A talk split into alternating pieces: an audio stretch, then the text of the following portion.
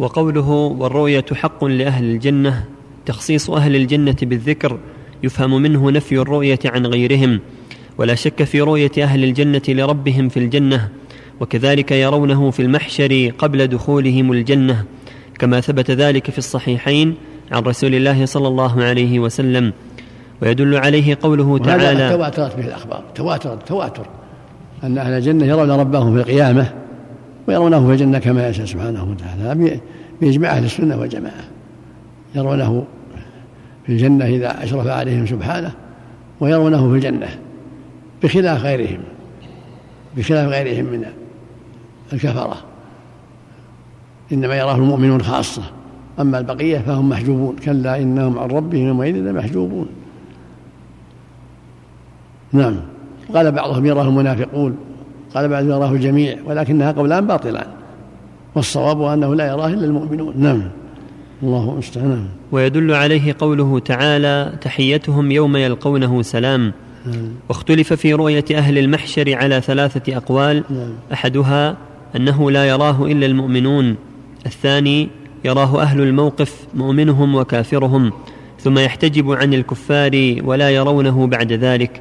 الثالث يراه مع المؤمنين المنافقون دون بقية الكفار وكذلك الخلاف في تكريمه. القول الأول الصواب القول الأول وأنه لا يراه إلا المؤمنون أما الكافرون فهم عنه محجوبون والمنافقون من أكفر الناس أشد كفرا من الكفار المصرحين فهم من باب أولى بالحجب عن رؤية الله لأنه في الدرك الأسفل من النار هم أشد الناس كفرا. آه، ولهذا أخبر الله عنهم أنهم في الدرك الأسفل من النار فهم من باب أولى أن يحجبوا. كلا إنهم عن ربهم يومئذ لمحجوبون. نعم. وكذلك الخلاف في تكليمه لأهل الموقف. يقول لا يكون إلا بعد رؤية؟ لا. هذا من كيسه. نعم, نعم. محجوب ما يرى أصلا. نعم. نعم. نعم. نعم. وكذلك الخلاف في تكليمه لأهل الموقف. ثم يعني ينبغي يعلم أن أن الرؤية أعلى النعيم من أعلى هو أعلى نعيم أهل الجنة. كيف يراه الكفار؟ والنظر إلى وجه أعلى نعيم أهل الجنة. فنعم المقصود أن الكفار والمنافقين ممنوع محجوبون عن الله جل وعلا. نعم. لا يرونه يوم القيامة. نعم. نعم. واتفقت الأمة على أنه لا يراه أحد في الدنيا نعم. بعينيه. نعم. واتفقت الأمة على أنه لا يراه أحد في الدنيا بعينيه. هذا محل اتفاق أنه لا يرى أحد في الدنيا بعينيه. حكى ذلك عثمان بن سعيد الدارمي الإمام المشهور حكى اتفاق أهل العلم على ذلك. وقال بعضهم رآه النبي صلى الله عليه وسلم محمد خاصة والصواب أنه لم يره. لأنه لما سئل صلى الله عليه وسلم قال رأيت نورا نور أن أراه. وقال عليه الصلاة والسلام فيما صح عنه كما رواه مسلم الصحيح واعلموا أنه لن يرى أحد ربه حتى يموت. فالرؤيا في الدنيا لا يراه أحد في الدنيا لأن الرؤيا نعيم والدنيا ليست دار نعيم دار الفتنة دار الاختبار والامتحان وإنما يرى في الآخرة. يراه المؤمنون في القيامة كما يرون الشمس صحوة دونها سحاب وكما يرون القمر ليلة البدر لا يضامون في رؤيته ثم يرونه في الجنة كما يشاء سبحانه وتعالى. نعم. هذا قاله جماعة من العلم. يرى نور يعني يرى نور في المنام نور. نعم. ولم يتنازعوا في ذلك إلا في نبينا صلى نعم. الله ولم يتنازعوا في ذلك إلا في نبينا صلى الله عليه وسلم نعم. خاصة. منهم من, من نفى رؤيته بالعين ومنهم من أثبتها له صلى الله عليه وسلم. وحكى القاضي عياض في كتابه الشفاء اختلاف الصحابة رضي الله عنهم ومن بعدهم في رؤيته صلى الله عليه وسلم. وإنكار عائشة رضي الله عنها أن يكون صلى الله عليه وسلم رأى ربه بعين رأسه وأنها قالت لمسروق حين سألها هل رأى محمد ربه؟ فقالت لقد قف شعري مما قلت. ثم قالت من حدثك أن محمدا رأى ربه فقد كذب. ثم قال وقال جماعة بقول عائشة رضي الله عنها وهو المشهور عن ابن مسعود وأبي هريرة واختلف عنه وقال بإنكار هذا وامتناع رؤيته في الدنيا جماعة من المحدثين والفقهاء والمتكلمين.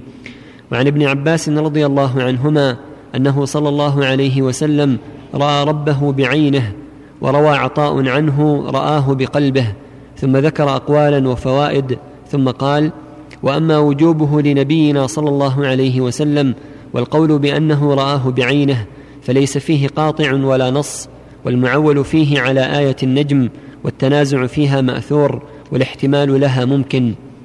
وهذا القول الذي قاله القاضي عياض رحمه الله هو الحق فإن الرؤية في الدنيا ممكنة إذ لو, إذ لو لم تكن ممكنة لما سألها موسى عليه السلام لكن لم يرد نص بأنه صلى الله عليه وسلم رأى ربه بعين رأسه بل ورد ما يدل على نفي الرؤية. وهو ما رواه مسلم في صحيحه. عن أبي ذر رضي الله عنه قال سألت رسول الله صلى الله عليه وسلم هل رأيت ربك؟ فقال نور أنا أراه. وفي رواية رأيت نورا. وقد روى مسلم أيضا عن أبي موسى الأشعري رضي الله عنه أنه قال قام فينا رسول الله صلى الله عليه وسلم بخمس كلمات. فقال إن الله لا ينام ولا ينبغي له أن ينام يخفض القسط ويرفعه. يرفع إليه عمل الليل قبل عمل النهار وعمل النهار قبل عمل الليل. حجابه النور. وفي رواية النار لو كشفه لأحرقت سبحات وجهه ما انتهى إليه بصره من خلقه. وعن أبي موسى وعن أبي موسى.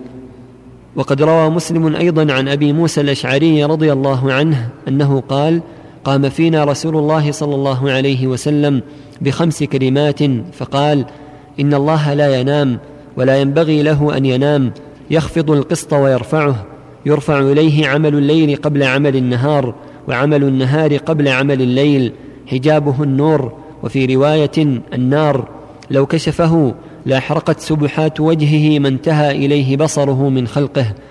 فيكون والله أعلم معنى قوله هذا كما تقدم هو أنه لم يره عليه الصلاة والسلام كما هو الأحق كما هو الحق. وقد حكاه إجماعا الإمام بن سعيد رحمه الله الدارمي وحديث أبي ذر صريح في ذلك رأيت نورا لو طلق حج نور أن أراه قول صلى الله عليه وسلم حجابه النور كل هذا واضح في أنه صلى لم يره في الدنيا ولما طلبها موسى لم يعطها. نعم. بل خر صاعقا نعم. اللهم استعان. نعم. فيكون والله أعلم معنى قوله لأبي ذر رأيت نورا أنه رأى الحجاب. نعم. ومعنى قوله نور أنا أراه النور الذي هو الحجاب يمنع من رؤيته فانا أراه. نعم. أي فكيف أراه والنور حجاب بيني وبينه يمنعني من رؤيته. نعم. فهذا صريح في نفي الرؤية والله أعلم. وحكى عثمان بن سعيد الدارمي اتفاق الصحابة على ذلك. يعني ونحن اتفاقهم على عدم رؤيته صلى الله عليه وسلم ربه نعم صلي عليه. نعم.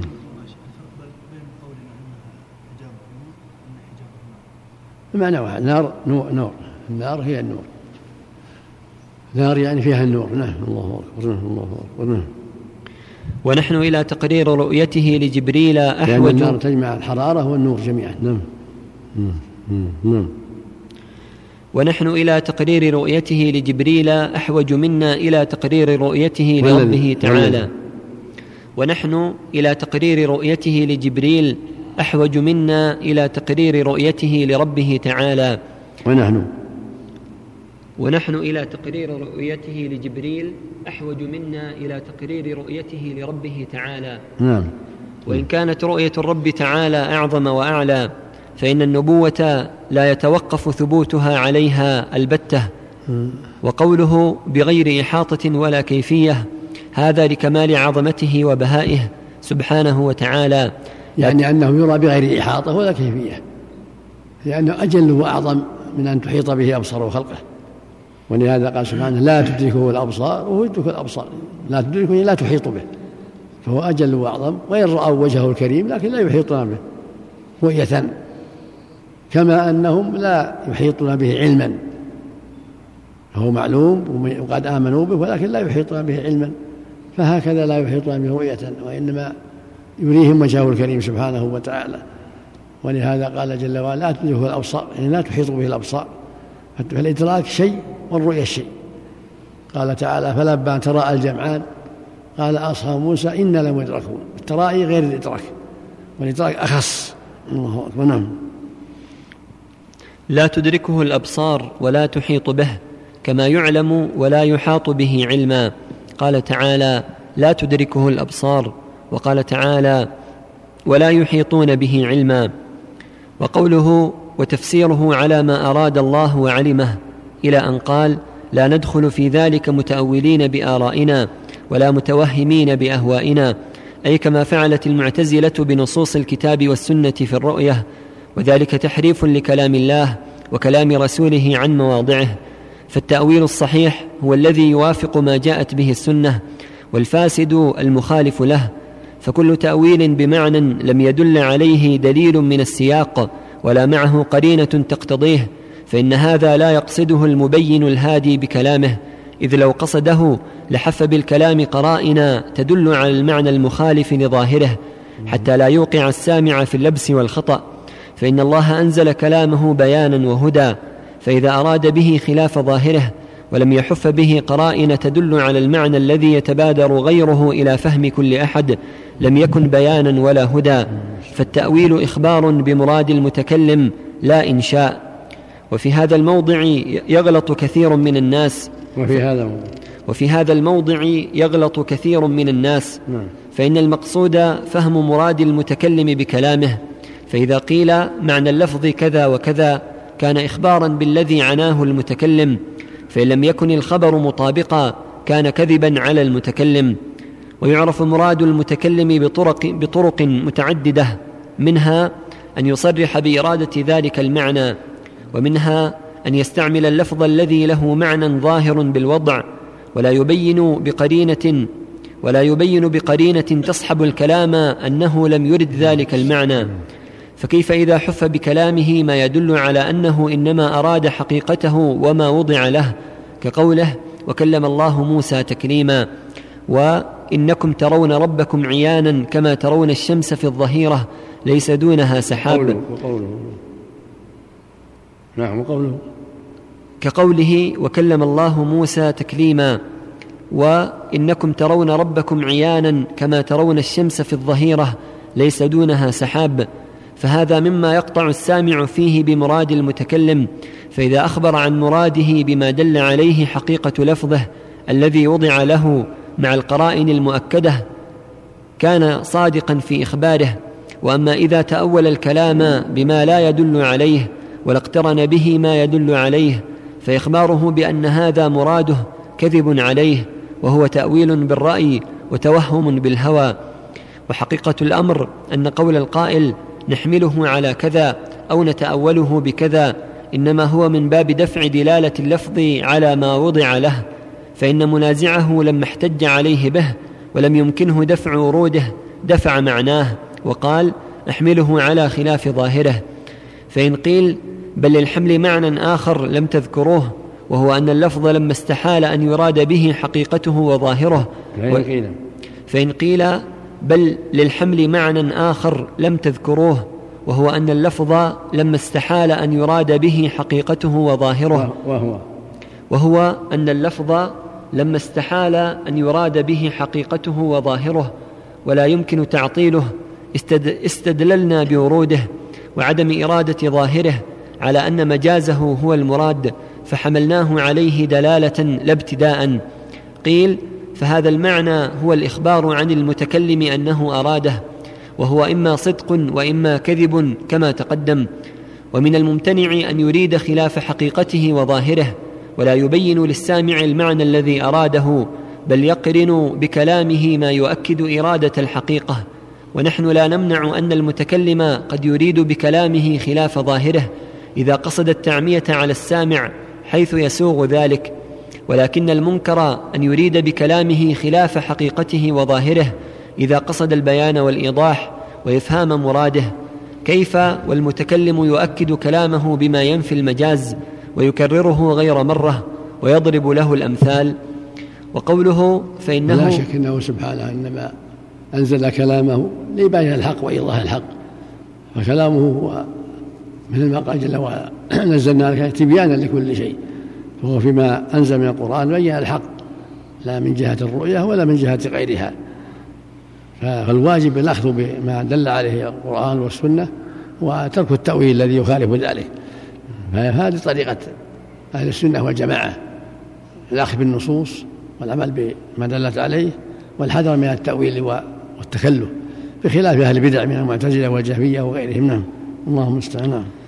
وقوله فإنه ما سلم في دينه إلا من سلم لله عز وجل ولرسوله صلى الله عليه وسلم ورد علم ما اشتبه عليه إلى عالمه أي سلم لنصوص الكتاب والسنة ولم يعترض عليها بالشكوك والشبه والتأويلات الفاسدة أو يقول العقل يشهد بضد ما دل عليه النقل والعقل أصل النقل فإذا عارضه قدمنا العقل وهذا لا يكون قط. لكن إذا جاء ما يوهم مثل ذلك فإن كان النقل صحيحا فذلك الذي يدعى أنه معقول إنما هو مجهول. ولو حقق النظر لظهر ذلك. وإن كان النقل غير صحيح فلا يصلح للمعارضة. فلا يتصور أن يتعارض عقل صريح ونقل صحيح أبدا. ويعارض ويعارض كلام من يقول ذلك بنظيره. فيقال إذا تعارض العقل والنقل وجب تقديم النقل لأن الجمع بين المدلولين جمع بين النقيضين ورفعهما رفع النقيضين.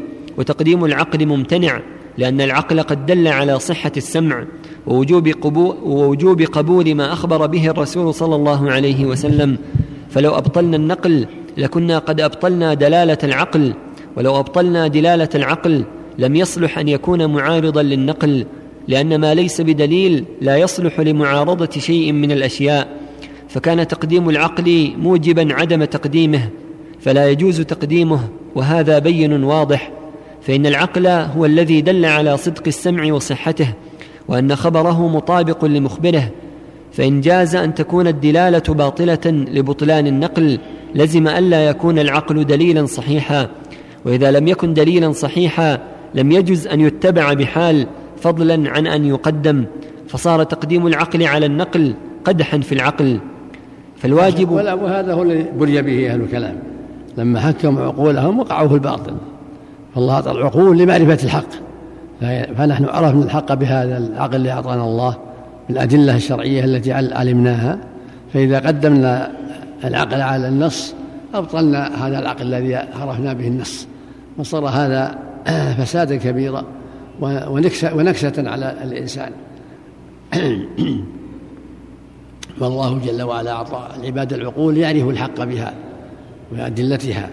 فإذا أتركوا الأدلة وأبطلوا الأدلة وحكموا العقول صارت الأدلة لا لا, لا قيمة لها حينئذ.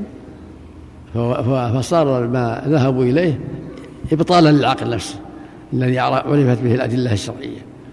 فالواجب أن أن يحكم الدليل الذي عرف بالعقل صحته وبالأدلة الشرعية التي تقرر في الشرع أنها أدلة حتى لا نبطل العقول التي فهمنا بها هذه الأدلة.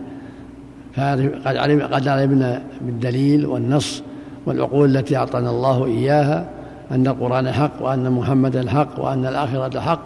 فإذا عملنا بخلاف ذلك وكذبنا النصوص التي جاءت في الرؤيا أو في غيرها من الصفات أو في أمر الآخرة رجعنا إلى العقل بالإبطال أبطلنا العقل نفسه الذي عرفنا به الأدلة. وهذا هو الذي سلكه أعداء الله في أعمالهم من الجهمية والمعتزلة والخوارج. وغيرهم. عطلوا النصوص وحكموا العقول فهلكوا. نعم. لا لا التأويل باطل. لا يجوز التأويل. بل يجب رد النصوص المشكلة إلى المحكمة. من ما قال جل وعلا في كتابه الكريم والذين منهم آيات محكمة هن أم الكتاب وأخر متشابهات فأما الذين في قلوبهم زيغ فيتبعون ما فالواجب على أهل الإسلام رد ما تشابه ما تشابه عليهم في المحكم وألا يفسر آه، تفسر النصوص بغير ما يخالف المحكم وإلا رجع إلى إبطال العقول وإفساد الأدلة. والواجب على كل مؤمن أن يدع التأويل وأن يرد ما تشابه إليه ما تشابه عليه إلى المحكم الواضح نعم. فما شبه عليه في سمع أو بصر أو في أمر الآخرة أو الجنة أو النار أو غير هذا رده إلى المحكم الذي لا شبهة فيه. نعم.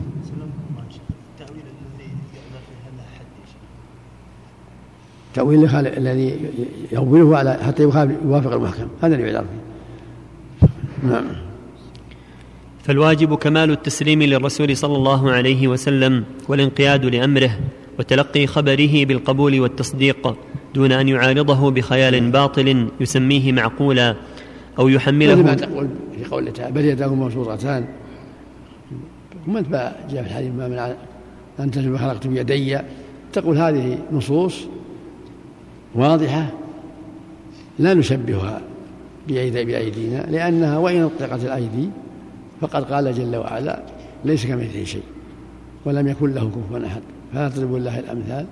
فما اشتبه علينا يرد إلى محكم وان يد لا يشبه أيدينا. وسمع لا يشبه أسماعنا وبصر لا يشبه أبصارنا وهكذا. نعم. فالمحكم يفسر المشتبه. نعم. من قال بأن يد الله قوة. هذا التأويل الباطل. هذا التأويل الباطل. نعم. قال بل يداه والقوة به بثنتين. قوة قوة عظيمة عامة. وهكذا سؤال ما بيدي ما يقال قوتي قوة واحدة قوة عامة. نعم هل يعذر أحد بالتأويل نعم. لا ما, ما, ما, ما يجوز. يجب رد ما اشتبه عليه المحكم. ليس كامل شيء هو السبب البصير والأصل الحقيقة. نعم. فالواجب كمال التسليم للرسول صلى الله عليه وسلم والانقياد لأمره. نعم. فالواجب كمال التسليم للرسول صلى الله عليه وسلم والان... نعم. فالواجب كمال التسليم للرسول صلى الله عليه نعم. وسلم نعم. والانقياد لأمره وتلقي خبره بالقبول والتصديق دون أن يعارضه بخيال باطل يسميه معقولا أو يحمله شبهة أو شكا أو يقدم عليه آراء الرجال وزبالة أذهانهم فيوحده بالتحكيم والتسليم والانقياد والإذعان كما وحد المرسل بالعبادة والخضوع والذل والإنابة والتوكل فهما توحيدان لا نجاة للعبد من عذاب الله إلا بهما توحيد المرسل وتوحيد متابعة الرسول فلا يحاكم إلى غيره ولا يرضى بحكم غيره. كما أنه لا نجاة إلا بعباده الله وحده فلا نجاة إلا متابعة الرسول وتحكيمه. فلا وربك لا يؤمنون حتى يحكموك فيما شر بينهم وما آتاكم الرسول خذوه ونهاكم فانتهوا. فلا إسلام ولا إيمان إلا بتوحيد الله وإخلاص العبادة له ولا إسلام ولا إيمان إلا بتحكيم الشريعة وعدم الخروج عنها. فلا يحاكم إلى غيره ولا يرضى بحكم غيره ولا يقف تنفيذ أمره وتصديق خبره على عرضه على قول شيخه وإمامه وذوي مذهبه وطائفته ومن يعظمه. فإن أذنوا له نفذه وقبل خبره وإلا فإن طلب السلامة فوضه إليهم وأعرض عن أمره وخبره وإلا حرفه عن مواضعه وسمى تحريفه تأويلا وحملا فقال نؤوله ونحمله فلأن يلقى العبد ربه بكل ذنب ما خلا الإشراك بالله خير له من أن يلقاه بهذه الحال. اللهم بل إذا بلغه الحديث الصحيح يعد نفسه كأنه سمعه من رسول الله صلى الله عليه وسلم فهل يسوغ له أن يؤخر قبوله والعمل به حتى يعرضه على رأي فلان وكلامه ومذهبه؟ بل كان الفرض المبادرة يعني كانك بين يدي الرسول كانه يخاطبك فكيف تعرضه على زيد وعمر؟ بل يجب أن تتلقاه بالقبول.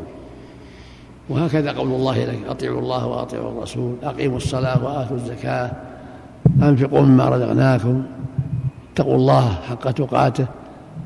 هكذا. كما تتلقى أمر الله بالقبول هكذا أمر الرسول صلى الله عليه وسلم. لأنه مبلغ عن الله. أطيعوا الله وأطيعوا الرسول. بل كان الفرض المبادرة إلى امتثاله من غير التفات إلى سواه.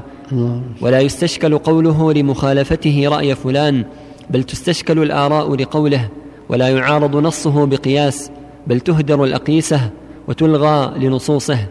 ولا يحرف كلامه عن حقيقته لخيال يسميه أصحابه معقولا. نعم هو مجهول وعن الصواب معزول. ولا يوقف قبول قوله على موافقة فلان دون فلان كائنا من كان. قال الإمام أحمد حدثنا أنس بن عياض حدثنا أبو حازم عن عمرو بن شعيب عن أبيه عن جده قال قال الإمام أحمد حدثنا حدثنا أنس بن عياض حدثنا أبو حازم عن عمرو بن شعيب. قال الإمام أحمد حدثنا أنس بن عياض حدثنا أبو حازم عن عمرو بن شعيب عن أبيه عن جده قال لقد جلست أنا وأخي مجلسا ما أحب أن لي به حمر النعم. نعم. أقبلت أنا وأخي وإذا مشيخة من أصحاب رسول الله صلى الله عليه وسلم جلوس عند باب من أبوابه فكرهنا أن نفرق بينهم فجلسنا حجرة إذ ذكروا آية من القرآن فتماروا فيها حتى ارتفعت أصواتهم. فذكروا. فذكروا آية من القرآن فتماروا فيها حتى ارتفعت أصواتهم. فخرج رسول الله صلى الله عليه وسلم مغضبا. قد احمر وجهه يرميهم بالتراب ويقول مهلا يا قوم بهذا أهلكت الأمم من قبلكم باختلافهم على أنبيائهم وضربهم الكتب الكتب بعضها ببعض. إن القرآن لم ينزل يكذب بعضه بعضا وإنما نزل يصدق بعضه بعضا. فما عرفتم منه فاعملوا به وما جهلتم منه فردوه إلى عالمه.